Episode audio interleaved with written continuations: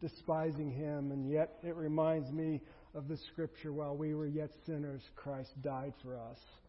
What a awesome, awesome truth that is. If you will, one of the great joys I have is to be able to uh, to pray, and I think it's important that as a church we we pray together. So, um, would you join me in prayer?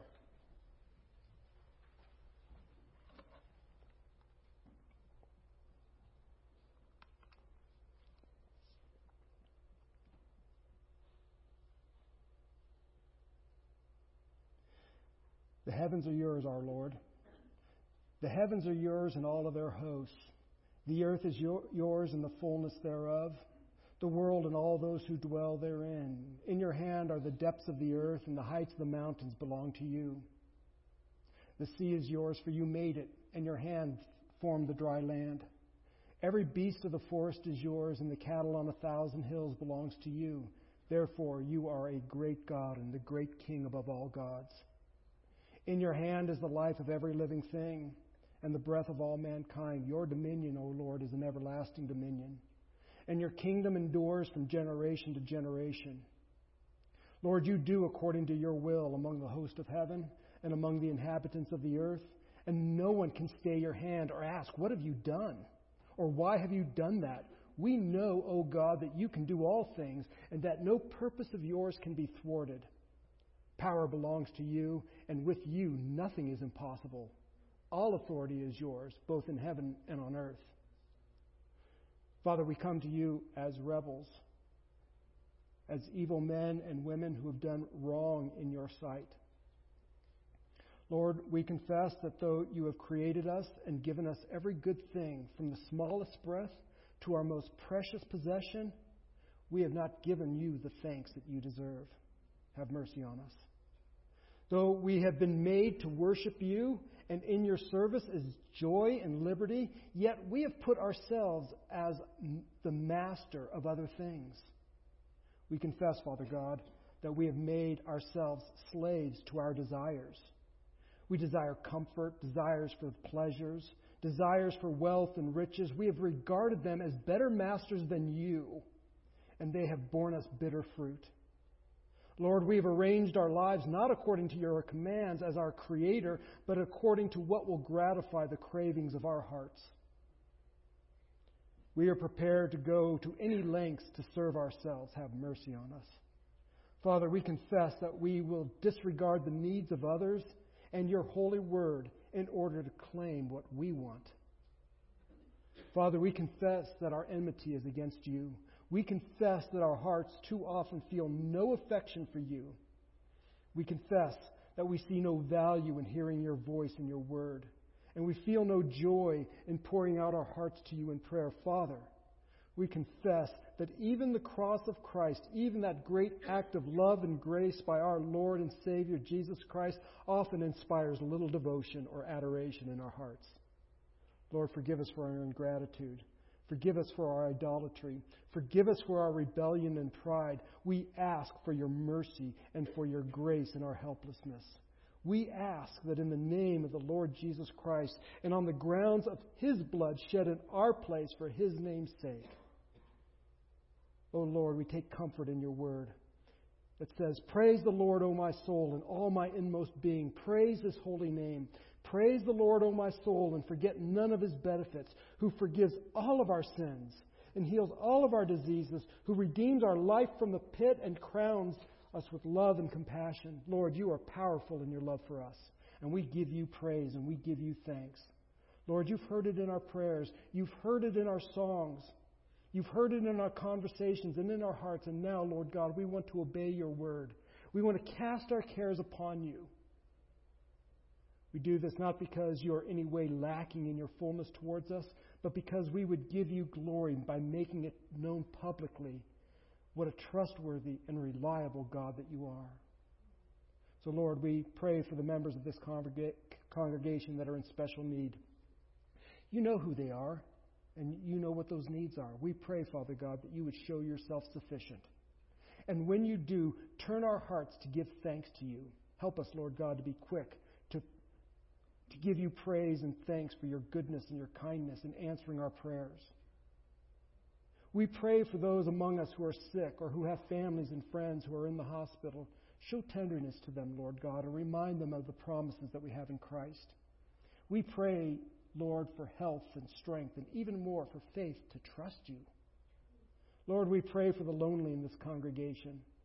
Perhaps due to the death of a spouse, they feel the weight of silence when they enter their homes and, are, and continue to grieve, though nobody sees them. Lord, we pray that you'd comfort them. You tell us in your word, Lord God, that we should pray for those in authority over us, and so we pray for our president. We pray that you would give him wisdom and thank you for the form of government that we have in this nation under which we enjoy the freedom of religion. And we thank you, Lord God, for the freedom of speech and the freedom of assembly that are recognized in this land. We thank you that these are recognized rights from you. We pray also at this time of year for wisdom, especially school administrators during this season as they are trying to be respectful of the laws and faith of the students. Lord, we pray that you'd give them wisdom. We pray for school staff as they return to the workplace. We pray for the students, Lord God, as they enter back into a new school year. We pray, Father God, that during this time of year, the gospel of our Lord Jesus Christ would be joyfully, regularly, and clearly shared. Father, we pray too for the ministries that are such a blessing to us. I think of the Arizona Baptist Children's Services and the New Life Pregnancy Centers. This year, that's had five decisions for Christ, 14 decisions to choose life for their baby, 258 foster kids, and 15 adoptions. Lord, we pray that you would encourage them, that those who labor there to study your word and, their, and guide their hearts, we pray that you'd encourage them every day in this good work. We pray, Lord God, for a fruitful women's ministry. We thank you for the many who labored in that. For those who assisted at the Payson Christian School this week, reaching out to the, and reaching out to those who are incarcerated and who are sharing the gospel in prison. For the numerous Bible studies, we pray, Lord God, for churches around this country. We pray for college students in them, Lord God, as they begin this new semester. Lord,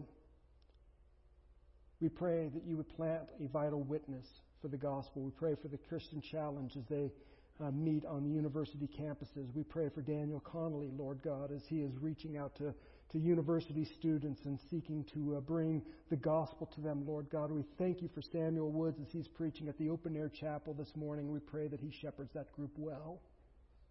We pray for our disaster relief team right now who is deployed on our southern border. And we ask, Lord God, that you would enable them to offer a cup of cold water in the name of Jesus, to prepare food for the distribution to those who are working in border security. And those from other countries who seek entrance into this country, Lord God, we pray that you would help the disaster relief team show the love of Christ in this volatile situation. And we pray that your light would shine through. Lord, we pray for the Christians in our land, and we pray that we would be diligent in spending personal time with you alone. Make us disciplined in this way. Cause us not to be hypocrites, Lord, to have a good relationship with you, not just some passing acquaintance. God, deepen our relationship with you. We pray that you would bless our families, that the families of this church would know the benefits of having Christians in them and the influence that we are for love and for generosity, for kindness and forgiveness. So here we are in this congregation. We pray, Lord God, that you would mark us as those who are convicted of our sins towards you. Give us tender consciences towards you, we pray. And then, Lord, show us Jesus. Show us clearly in your word the sacrifice of Christ. By your Spirit, Lord, make it appear to our hearts. Help us to understand and believe and feed on you by faith, O risen Lord. We thank you for the hope that you lay before us, and we pray that you would increase our faith. We ask that you would do that even today through the preaching of your word, and we ask this in the gracious name of Christ our Lord. Amen. You guys are uh, turning in your Bibles to Acts as we continue our study in the book of Acts. I, I, I do want to make a, a quick reminder of you of you that um, next month we will have our, our monthly progress report, and that's basically a business meeting. And uh, it's important as we as we go through that. Because this morning, one of the things we talked about in Bible study was the the necessity, the responsibility of being a church member And we do hold to church membership. We believe that it is utterly and completely, thoroughly biblical. In fact, much of the, much of the New Testament makes no sense um, apart from church membership. And, and one of the things that I drew from this particular Bible study um, was that church membership is a job description. I really like that. That it describes what what we do as a church. It is it calls you to a response. If you are a member of this church, you're not just here to I don't know get a tax write off or something. It is a job description. So um, we have some really important decisions to make next month and I'll be writing you guys a letter. And they're good decisions. They're awesome decisions. Don't, don't worry, they're not scary or bad or bad news or anything. They're great decisions. So we're excited about them. If you're not a member of this church, um, in three weeks we will have a, a entry points class, and this is a, a necessary if you do want to be a church member. Even if you don't want to be a church member, but you want to learn a little bit more about us, this is a great class. We're going to talk about who we are, what we do, and why we do it. What are our associations? Who we associated with? Why? Those types of things. So keep that in, in mind. And one of the great things that I love about church membership is we believe in a regenerate church membership. That is, whoever's a member of the church needs to be born again. One of the great things about that one of my the great privileges for myself is when I hear your testimony. When you come to me and you've gone through the, the when we've affirmed that you are a follower of Christ, and I hear how God saved you. It is awesome to me. So think about this. Think about your salvation. Think about not just the moment that you called upon the name of the Lord and He regenerated you and gave you a new heart. Not just that moment. What I want you to think about is all the little detaily things that happened. And not just that moment, but weeks how God had prepared your heart for that moment. And think about all of the events that had to take place and all of the people who came together at that exact place and time and you called upon the name of the Lord. Think about that. Some of you have really detailed, crazy stories how, man, you know, you found yourself in a place you never dreamed you would be, and there you heard the gospel. That's kind of how it was for me. I ended up in a place that was so not me. And I was compelled. I was compelled to go there. I could not not go there. Oh, God was fixing and He was arranging a meeting for me that I had no idea. I had no idea He was at work. But it's interesting, the intricate details that are involved in you and I coming to know Christ. The reason, one of the reasons I bring that up is because in Acts chapter 8, verse 26 through 40, we're going to see a guy come to faith in Christ, and the details are amazing how God superintends over the events to bring this man to salvation. So let me give you a little bit of a, a background, give you the setting of where we've been, and then I'll give you a little bit of a preview of where I hope to go today. The setting is simply that the gospel has now come to the region of Samaria. The gospel has come to Samaria. The gospel has uh, crushed both racial and cultural boundaries. And uh, I don't think I have my little pointer working, but the gospel has come to Samaria. The gospel is Samaria is this little purple area up here. Right there is Jerusalem. That's where it began because of persecution. Philip and a whole bunch of people ended up in Samaria, and the gospel has crushed racial and cultural barriers um, that um, that were the gospel seeds had been scattered by the fires of persecution, and now Samaritan believers, Samaritan believers were brought in or folded into the Christian community, and they were full fledged, 100% equal members in Christ. The people in Jerusalem couldn't say, well, we've been Christians longer, so we're a little bit superior to you in our walk with the Lord. No, the gospel and the Holy Spirit came to the people in Samaria in the exact same way that it came to the people in Jerusalem. You now, you Samaritans, We're normally outcast, normally rejected, normally outsiders. You have received the gospel and you have received the Holy Spirit, and there is no distinction between us and you. This is just kind of where we've been. So that's where we've been. Let me give you a little bit of an idea of where I hope to go today.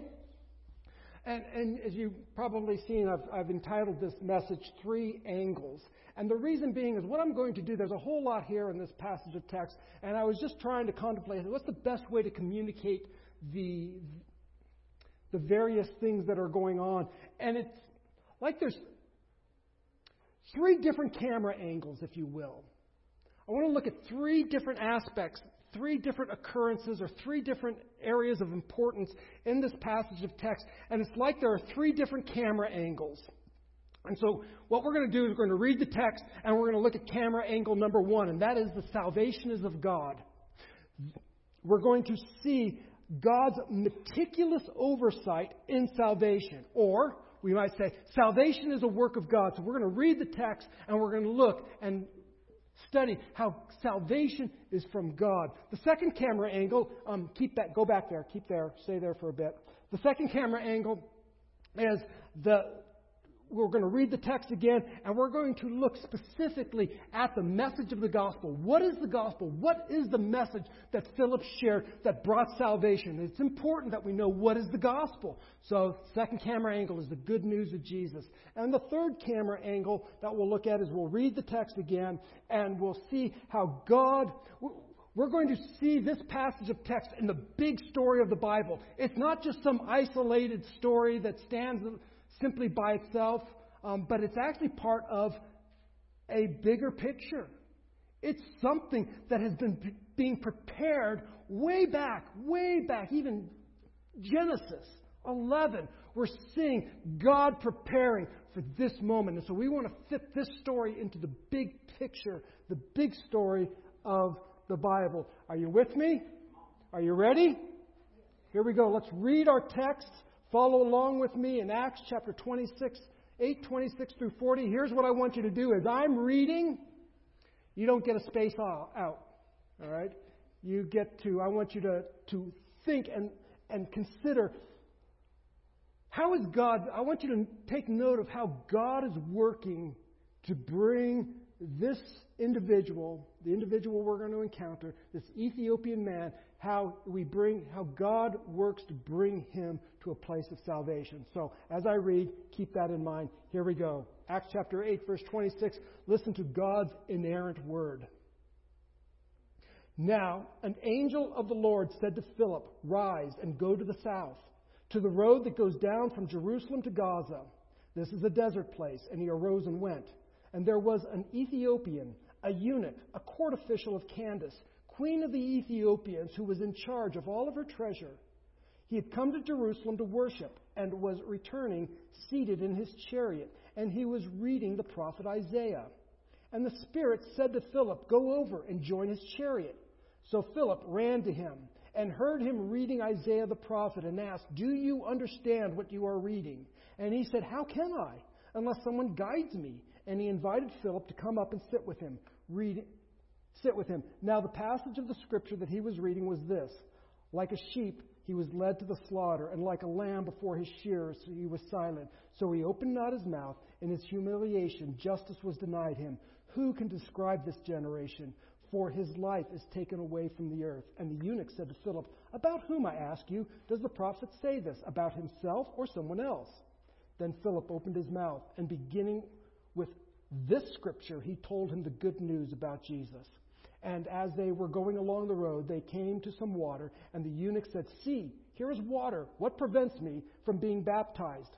And he commanded the chariot to stop, and they both went down into the water, Philip and the eunuch, and he was bapt- and they baptized him. And when they came up out of the water, the Spirit of the Lord carried Philip away, and the eunuch saw him no more, and went on his way rejoicing. But Philip found himself at Azotus, and he passed through and preached the gospel to all the towns until he came to Caesarea. We pray that God would impart and transform our lives by his gracious word. I want to begin with this idea that salvation is a work of God. Salvation is a work of God. That's our first camera angle. That salvation is a work of God. And um, you'll notice that now an angel of the Lord said to Philip, Rise and go. By the way, these are imperatives. These are commands. Rise and go. These are not suggestions. Listen, Philip, maybe it'd be a good idea if you think about it, if you have the time, and if it fits your schedule, and I don't know, I'd really appreciate it if you would rise and go. No, Philip, rise and go. This is a direct command of God Almighty. It says, an angel of the Lord. I want you to understand that angels speak. They are messengers of God. They speak God's word. They do not speak of their own authority. They do not speak of their own desires. They speak only what God is speaking. Rise and go, Philip. This is God's mouthpiece. And I rise and go, go where? Go to a desolate place. Go towards the south to the road that goes down from Jerusalem to Gaza.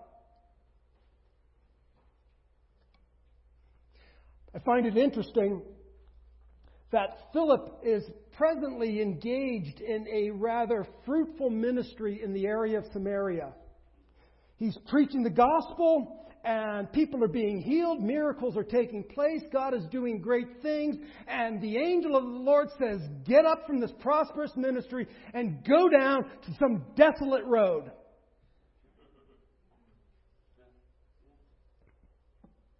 From the fruitful fields of Samaria with mass conversions, with signs and wonders, get up, leave it, and go down to the south, to the road that goes down from Jerusalem to Gaza. And Luke notes this is a desert place.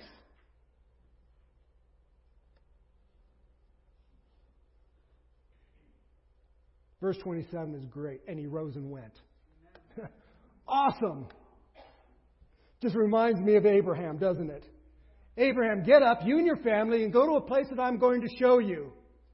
And he got up and he did. So we see Philip following and doing what God has commanded. Now, an angel, it begins with an angel of the Lord speaking, a mouthpiece of God speaking, get up and go do this thing.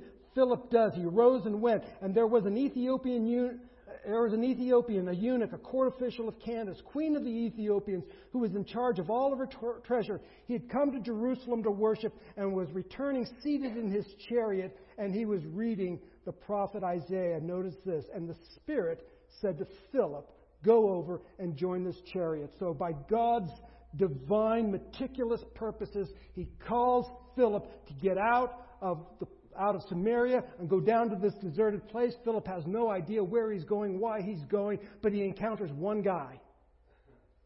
Actually, there's probably a whole bunch of people traveling, but one guy we're focused on. And he's riding in this chariot. Kids, if you have a yellow piece of paper and you want to draw what a chariot looks like, that's part of your, your task today.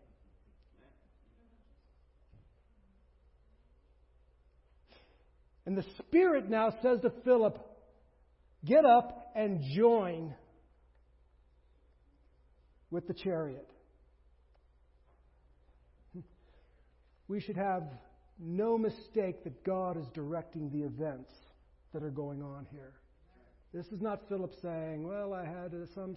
God is directing the events.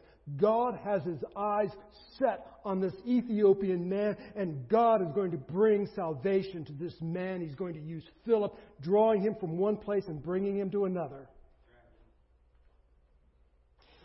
Another thing we should see so, certainly, we see the direct activity of God bringing this man, bringing Philip to this man. But let's not overlook how God has prepared the heart of this man to receive what Philip is going to tell him.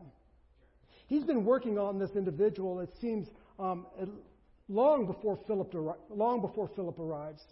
He's made a long journey to Jerusalem. I read somewhere it was a five month journey, and then I kind of forgot if it's five months round trip or five months each way. That's why I put a question mark in your notes. You guys can look that up. But it's a long journey. That's the point. It's a long way. He's, he's going to Jerusalem to worship. He makes this long journey in order to worship Yahweh, the God of Israel, and he goes and he worships, and as he's coming back, he he's reading the scroll. He's reading the scroll of Isaiah. So my question then is all, and then Philip just happens to arrive when this guy just happens to be reading from Isaiah chapter 53. Hmm.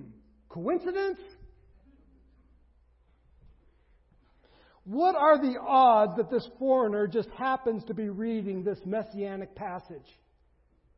I'm not, you don't need to give me the odds. Don't say, well, 5,000 to 1 or something like that. I'm not, I'm not asking for that. A rhetorical question. What are the odds? Rise and go. Philip goes, and he just happens to join in this entourage about the time that this royal official is reading about the suffering servant. And he's wondering, I wonder who this guy is. I wonder what's going on. Here's how God has now blessed this Ethiopian man with two great gifts. Two incredible gifts. Gift number one, he blesses him with his word. He gave him a scroll of Isaiah. An Ethiopian man has the scroll of Isaiah and he is reading it. God has gifted this man with his word. And here's the other thing He has gifted this man with a teacher who can explain the word to him. Two great word, two great gifts. God is bringing this man to salvation. He has given him his word and he has given him a teacher who will explain the fullness of this passage out in the middle of nowhere. Another very interesting aspect as we consider this camera angle. This camera angle being that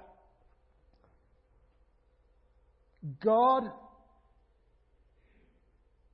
has the, all of the details of salvation figured out. And one of those details, remember what Luke said? This is a desert place. Oh, look, there's water for baptism.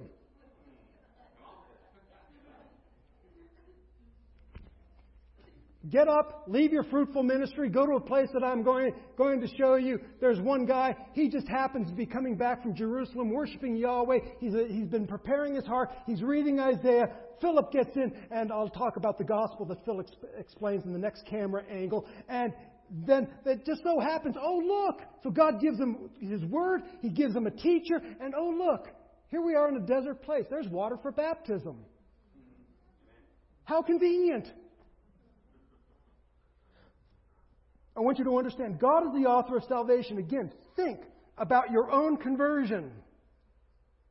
God uses means to put us in a collision course where we will collide with the people of God and the Word of God and the Spirit of God that will convict our hearts so that we call upon His name. God is preparing this person for salvation. God uses all sorts of means. He's used external means like persecution, right? How did Samaria receive the gospel? It received the gospel because persecution came to Jerusalem and people fled and they ended up in Samaria. And Philip preaches the gospel there, and then the, then the apostles, Peter and John, go, and they preach the gospel there, and people are receiving the gospel. God uses external means like that, and God is also using internal means like God's prompting the Spirit the angel of the Lord or the Spirit of the Lord says, Get up and join that man's chariot. God uses means. God is designed. So again, think about your salvation.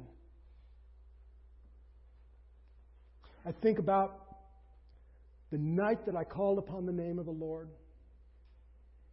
For weeks, I look back, for weeks, God had been preparing my heart to hear the gospel. I did not believe God, did not believe there was a God or anything like that. But for weeks, I look back now, I see, oh, God is driving me to people who had recently called upon my former friend, my friends, who I had may have not seen in a, lo- in, in, in, a month or so, and I went over to their house, and they're going, "Well, I don't do those kinds of things anymore. I became a Christian." All of these people, I, everywhere I'm going, I'm finding Christians. What are you guys doing? then I find myself, and in a place I would have never dreamed of in a bajillion years. A school play. You need to understand, I never did anything in high school. I didn't go to a football game. I didn't go to a basketball game. I didn't go to a dance. I didn't go to anything in school. I went to school because I wanted to graduate. I went to school, and at lunchtime I left campus. At the end of lunchtime, I came back to campus, and at 3 o'clock, I was off campus. I hated high school. It was a means to an end. That's it. And there's a party in the desert that we're getting ready for. And I am compelled to go to a school play. Are you kidding me? Maybe a football game. Maybe. I mean, I told my mom I went to all the football games. Yeah, I'm going to the football game tonight. Don't tell her. She knows. She knows. Yeah. Oh, I always figured. I yeah, I always learned the score. I, learned that after the first game. I was like, I better cover that base. I find myself in a school play, walking. All my friends are mocking me. Are you kidding me? You're going to a play? Yeah, I'm going. And I heard the gospel, and I came home, and I called upon the name of the Lord, and He saved me. God is arranging events to collide us with the gospel. That's what he's doing here. So that's the first camera angle that we, we want to see. God is working salvation. Here's the next camera angle, and that is that salvation, God, salvation is the work of God, and salvation comes by the, the Word of God. Salvation is by the Word of God. Philip is directed to go to a very specific place to meet a very specific person who is reading a very specific text for the purpose of bringing him to salvation. And I love the question. So Philip is walking along. The Spirit says, Go join him in the chariot. He does. He joins him in the chariot. And Philip asks him this leading question. It's very important, but it's a leading, it's a question prompting a response. Do you understand what you're reading? Do you know what you're reading? And the man's response was, How can I? Unless somebody guides me.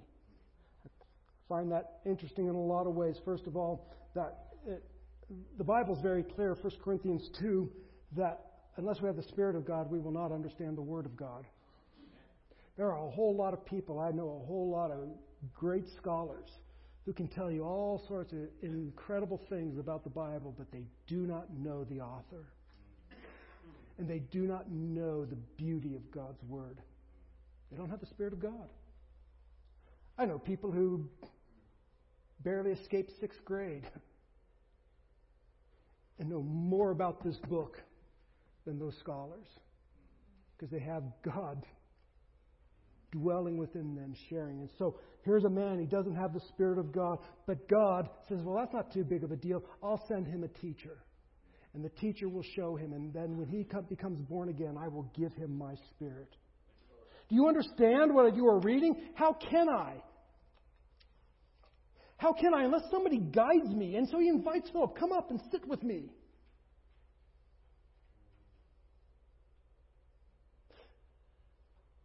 This is a this is a theme then that runs all the way through Luke and Acts. And the theme is that first we see Jesus opens the minds of his disciples. Remember that in Luke chapter 24?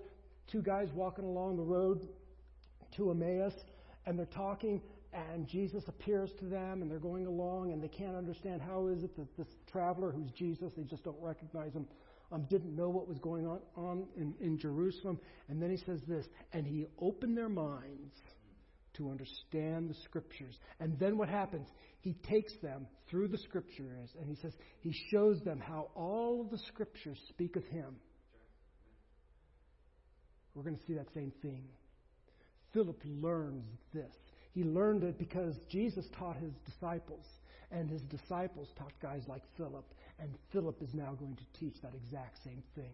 He's going to pick up and show this man from the scriptures how Jesus is the fulfillment of all of God's word. That's one of the things we hope to teach you here. You will learn God's Word. You would be able to pick up the Bible in any place, anybody, any place, and show how this points to Christ. You understand what you're reading? How can I, unless somebody teaches me? And so Philip then says, and he picked up with this passage, and and he invited and and the eunuch says to Philip, About whom, I ask you, does the prophet say these things? It, it, it, it comes from um, Isaiah chapter 53. And it's one of the servant songs in the book of Isaiah. There are four servant songs in the book of Isaiah. Um, and these are about the servant of God. And they are songs, because they're written in a lyrical manner, and so they are called the servant songs. There's four of them that talk about the suffering servant, and it talks about a, a variety of things. You can go home and look up the servant songs in the book of Isaiah. And this is one of them. One of the four servant songs in the book of Isaiah, and the text tells us and it says, like a sheep that was led to the slaughter, like a lamb before its shearers is silent. So he opens not his mouth. In his humiliation, justice was denied him. Who can describe this generation? For his life was taken away from the earth. And the eunuch asked Philip and said to Philip, About whom, I ask you, does the prophet say this? About himself or about somebody else? Then Philip opened his mouth.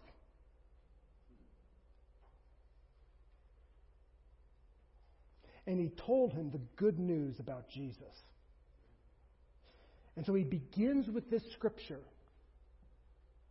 He begins with this scripture, Isaiah 53, and begins to talk about how this scripture points not to the prophet, as the, the eunuch asked, but to somebody else. And that somebody else was the person of Jesus Christ. And it says, and he preached, going to get this right,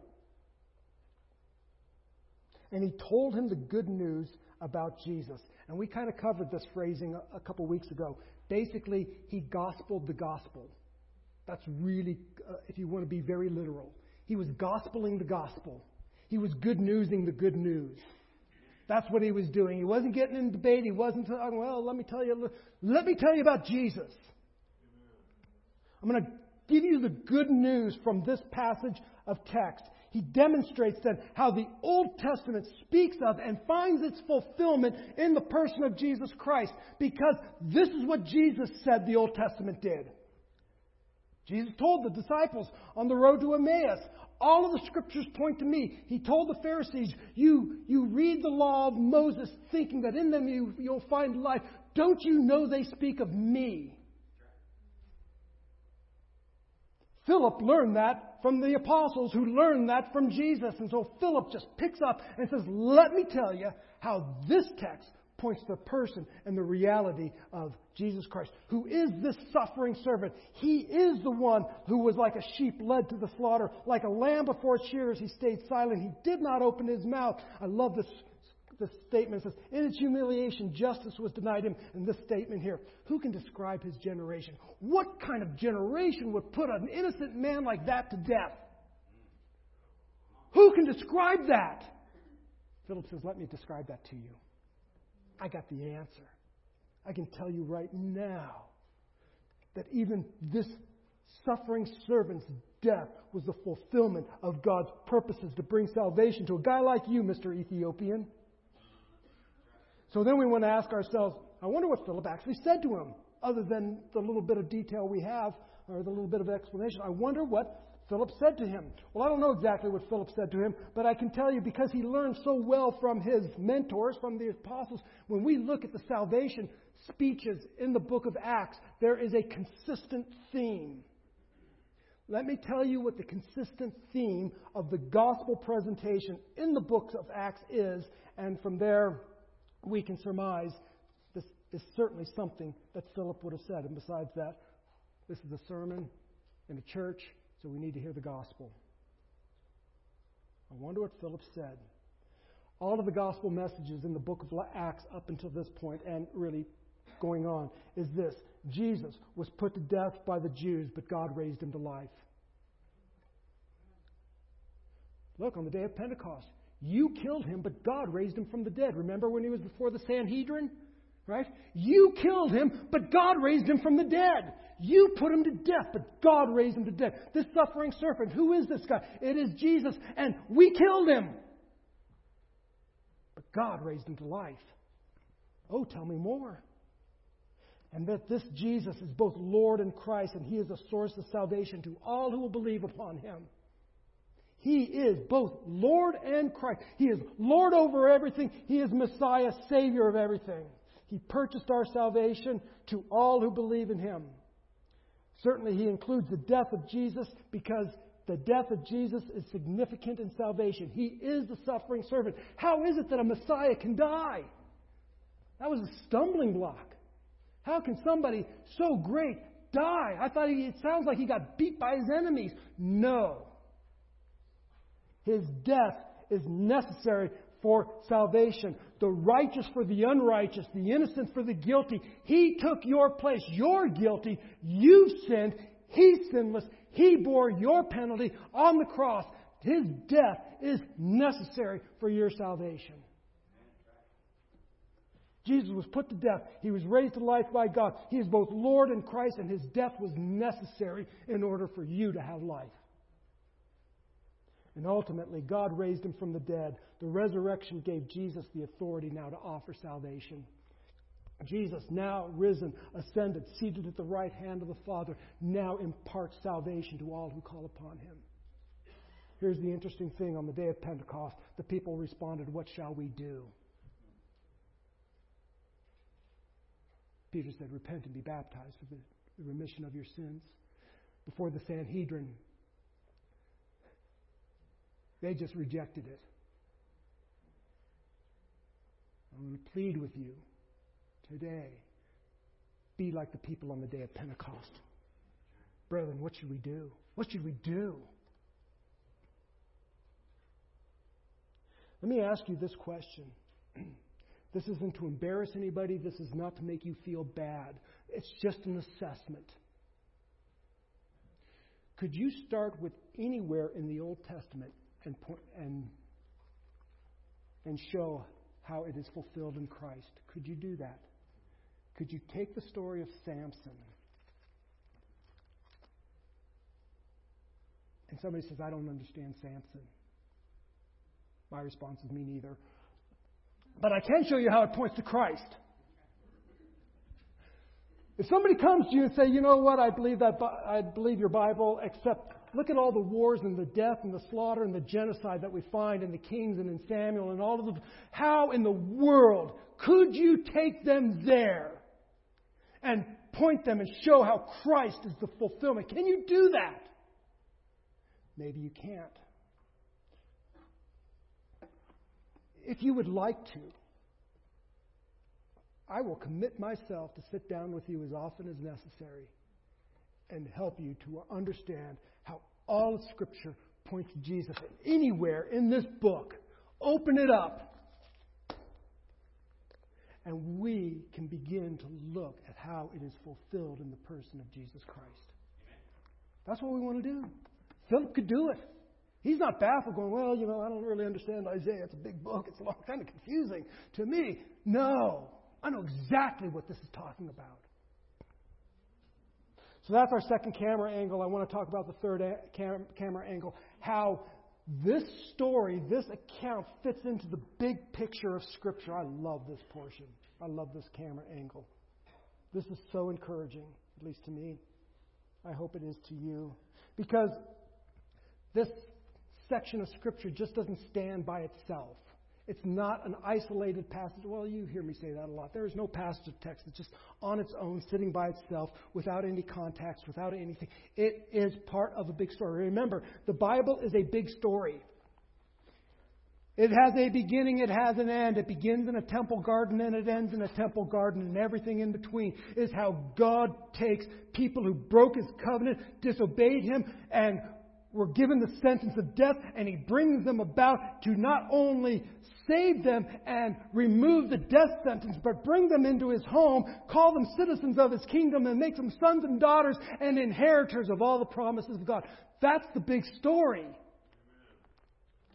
How does this little story about the Ethiopian guy fit into the big story? I'm glad you asked. The first question that, we want to look at is who is this guy? Who is this traveler? Well, the first thing we know is that he is Ethiopian. All right? Now, he is probably not from what we would consider present day Ethiopia. It's probably more the area of what we would call Sudan. It was a, an ancient kingdom. and the Bible, is called Cush. You've all heard, right? Cush. All right. It was a remote but a very advanced culture. Um, and it was a place of fascination. Greeks and Romans were fascinated by the civilization of Cush. In fact, both Greeks and Romans not only were fascinated, but it's interesting because they called it the end of the earth. This is the end of the earth. The kings in this area were viewed as incarnations of the sun god and they were too divine, too royal, too high to, to deal with the everyday affairs. And so the everyday affairs, the ruling of the kingdom of Cush, was put under the authority of the queen. And she was called the Candace. The, kind of like the Pharaoh or the Caesar. It's a title. It is not a name. So when we learn that this Ethiopian man was a court official of Candace. You might say of the Candace. He served her. She was the queen. She ruled over the, uh, the, the, uh, the country, the nation. She's powerful. He's her treasurer. The other thing we learn is that he is a eunuch. In other words, he is a disfigured man. Here's the thing he's also restricted from participating in the Jewish temple. You'll find that in Deuteronomy. He cannot not, not only participate, he can't even enter the temple.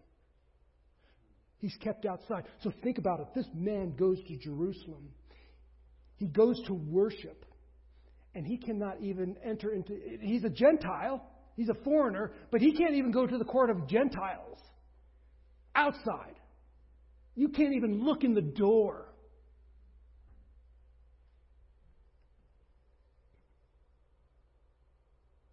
Kept out.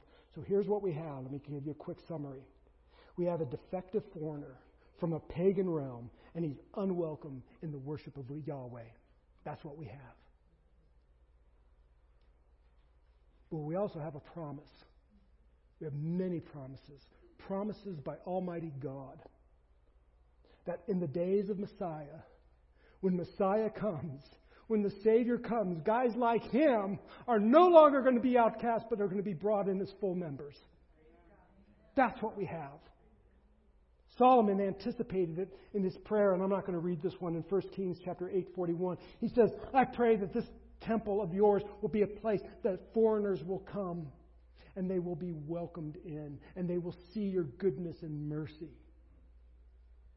So Solomon is even praying this will begin to take place. But in Isaiah chapter 11, verse 11, this is what we read. Again, it's talking about um, a great day when the Messiah, who in this instance Isaiah calls him the righteous branch, when the righteous branch rules, when the righteous branch, the one, by the way, this is how Isaiah describes the righteous branch. The Spirit of the Lord will rest upon him, the Spirit of wisdom and understanding, the Spirit of counsel and might, the Spirit of knowledge and the fear of the Lord will be upon him. This is the righteous branch, a stump, a descendant of Jesse. When he comes, in that day, in the day of the righteous branch, in the day of Messiah, in the day of the suffering servant, in that day, listen, the Lord will extend his hand yet a second time to recover the remnant that remains from his people, from Assyria, from Egypt, from Pathros, from Cush, from Elam, from Shinar, from Hamath, and from the coastlands of the sea. When the righteous branch comes, when Messiah comes, I'm going to gather my people. I'm going to gather them from Cush, and I'm going to bring them under the rulership of this righteous branch. But that's not all. Isaiah has much more to say to this man. In fact, maybe he was reading it because in Isaiah chapter 56, remember the text we looked at was from Isaiah 53, just a couple chapters later. Isaiah chapter 56, verses 3 and 5. Listen to this. This is also. Um, let not the foreigner who has joined himself to the Lord say, The Lord will surely separate me from his people. And let not, listen, let not the eunuch say, Behold, I am a dry tree. For thus says the Lord. The eunuchs who keep my Sabbaths, who choose the things that please me, and hold fast my covenant, I will give in my house and within my walls a monument and a name better than that of sons and daughters. I will give them an everlasting name. They shall not be cut off. There's going to come a day when you will not say, I'm a dry tree, I have no children. God says, I'm going to make you my own.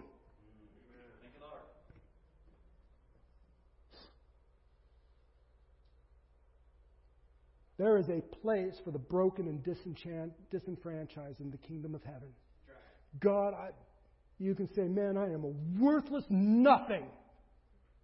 I've heard it from my parents as long as I've lived. I've heard all this. I'm God says, don't even bother with that. You are my, you can be my child. I don't care where you came from. There is a day, and there was a day that was coming when in the kingdom of Messiah, everybody from Assyria, from Cush, from Egypt to Lebanon, from the, from the, from Jerusalem, Samaria, Judea, even to the ends of the earth, God is going to gather his people and bring them under his rule. This is going on. This is ha- imagine you're this Ethiopian guy. And you're realizing all of the promises of God are being fulfilled right now in me. What kind of crazy day is that? And then he asked this really amazing question. I love this. It's not a question, it's a statement. What prevents me then from being baptized? Um, nothing. What prevents me then from being joined? What is baptism? Baptism is being joined in union with Christ. It is being placed into Christ. I was an outcast, but now you're telling me that in Messiah, in Jesus Christ, who died for my sins, I am no longer an outcast, that the, fulfillment of Isaiah's prophecies are being fulfilled, and I can be part of God's kingdom not only as a worshiper, but as a child. Then, is there anything does my physical defect, does my, my heritage, does my where I come from, does the fact that I'm a black man, does any of this have anything to do with hindering me from being baptized? No. Nothing. What prevents me from being baptized? Can I be joined in union with Christ? Yes. We are going to bury you in, in baptism. We're going to raise you to new life, and you will be born again. Hmm. There are no barriers from keeping this man from being joined in union with Jesus Christ. Romans chapter 6 gives us a great picture of, of baptism. And the picture there is that we die, we are buried, and we are raised again. That is, we are in Christ. We are placed, we are baptized into Christ. We are joined in union with Christ. Christ died, we died. Christ is buried, we're buried. Christ is risen, we're risen. We are saying, when I'm baptized into Christ, I am identifying with my Savior in His death, burial, and resurrection. I am a new creation. I am in Christ. What prevents me? Does my skin color, does my physical defect, does anything, does my former religion, does this keep me from being joined in union with Christ? No. Let's go down into the water. No barriers keep this man from being joined in union with Christ. And then I guess maybe like so predictable. And he went on his way rejoicing. You think? Philip gets taken out of the picture, and the Ethiopian goes on his way rejoicing. Philip goes back to the region of Samaria. He begins preach, continues, I shouldn't say begin, he continues preaching the gospel to all the towns until he came to Caesarea, which is going to set us up for Philip or for Peter who comes to Caesarea. And so Philip goes back to the region of Samaria. He's preaching the gospel. The Ethiopian takes the gospel. Where does he take it? To the ends of the earth. The gospel has now gone to Jerusalem, Judea, Samaria, and to the ends of the earth. It's going to keep going. God is doing great and mighty things. And by the way, while the gospel didn't take great hold, just a side note, this isn't this is free.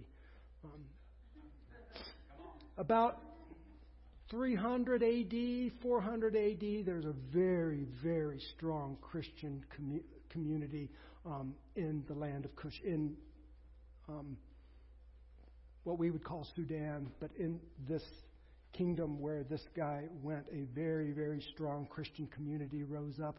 Um, and the gospel was held. Kings, the kings uh, began to reject um, their pagan ways and they began to follow Christ. And I think you can t- trace that directly to this guy, this one unnamed Ethiopian man who was happened to be traveling along minding his own business when God brings him a guy by the name of Philip and changed this guy's world forever, changed our world forever. So let me just, I'll close with this. I want you to understand that God oversees salvation from the beginning to the end. This guy, perhaps he'd cried out to the Lord at some point saying, Lord, show me. If so, then Philip's presence was a response to his prayer. But this man, but God calls Philip out of a prosperous ministry to go to some desolate place to preach the gospel to one guy. God oversees salvation from beginning to end. We can be thankful for that. The other thing we need to understand it is the gospel that saves. You, will, you need to understand, uh, first of all, that's the message of the book of Acts, the message of the whole Bible, but certainly, very specifically, it is the gospel that saves. This man was saved by the preaching of God's word. He heard God. What, ha- what happened? Philip gospeled the gospel to him. He good news the good news to him. He saves by the gospel. It is the gospel that saves. Folks, we need to understand that it is the gospel that saves. I remember talking to a guy. Um, some of you guys have been to that uh, Tuesday night at the library. There's a guy who does a thing on creation science, and I've never been able to go, but some of you have been, and it's awesome. And I was talking to a friend of mine um, afterwards, and, he, and we were talking about that. He's, and he's like, going, man, I just man, I just don't know enough to really be able to explain it to other people and all of these things. And I, and I get so lost. I wish I knew more about this. I'm saying, I do too. But you know what? Being able to, to explain that God is creator of all things, the scientific side of that is not the gospel. You need to know the gospel. You need to share the gospel because being able to tear down um, false ideas is not going to save anybody. Not that it's not important or invaluable. I'm not saying that. I'm just saying having the right answers to all of the complex issues in life will not bring a person to salvation. It may tear down some barriers, but it's the gospel that saves. We try to share the gospel with you a little bit today that Jesus was put to death, raised to life by by God that He is both Lord and Christ. His death paid for your salvation, it paid for the penalty for your sin. His resurrection gives Him authority to offer that salvation, and all who call upon His name will be saved. Today's the day of salvation, so I'm offering that to you today. If you are not a follower of Jesus Christ, not following after him. Um, I would love to talk to you today. Simone would love to talk to you today. Nelson, who's been presiding over this, he'll talk to you about it. Him and his wife Beth. Charlie, um, he's the one who did the offering. He'll talk to you about the gospel. Lots of people in here would love to talk to you about the gospel. And then finally, God is the author of salvation. His means of salvation is the gospel and the gospel is for all. If you think for a moment that you are excluded, that you have outsinned the grace of God, I am here to tell you that that's not true. Stop believing that lie. It's just a lie from hell. All right? You have not outsinned the grace of God. You have not. All right? Um, he died for your sins. I hear people say, well, if I come to church, the, the whole roof will collapse. No, it won't.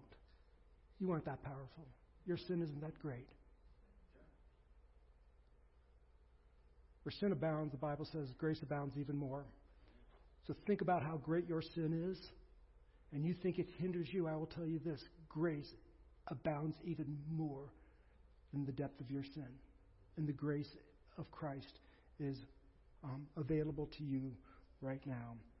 God begins the salvation. God salvation is from beginning to end. It is the gospel that saves, and the gospel is for all. Would you stand and let's pray?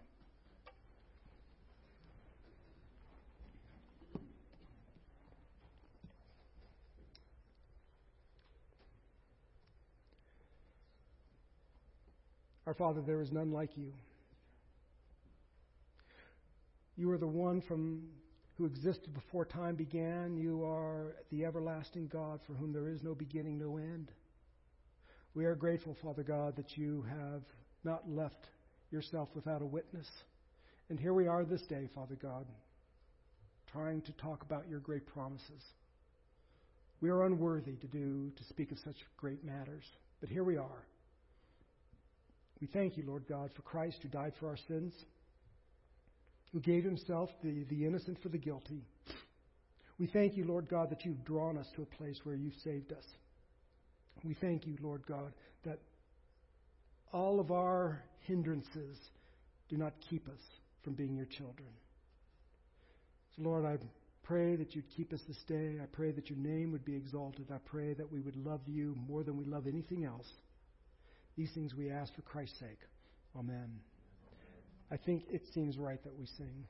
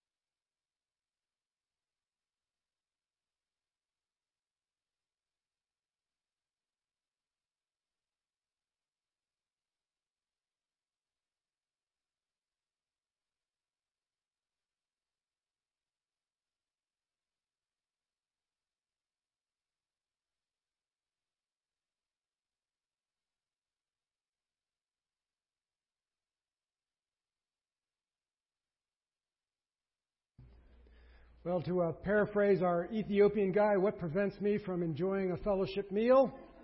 Just one thing.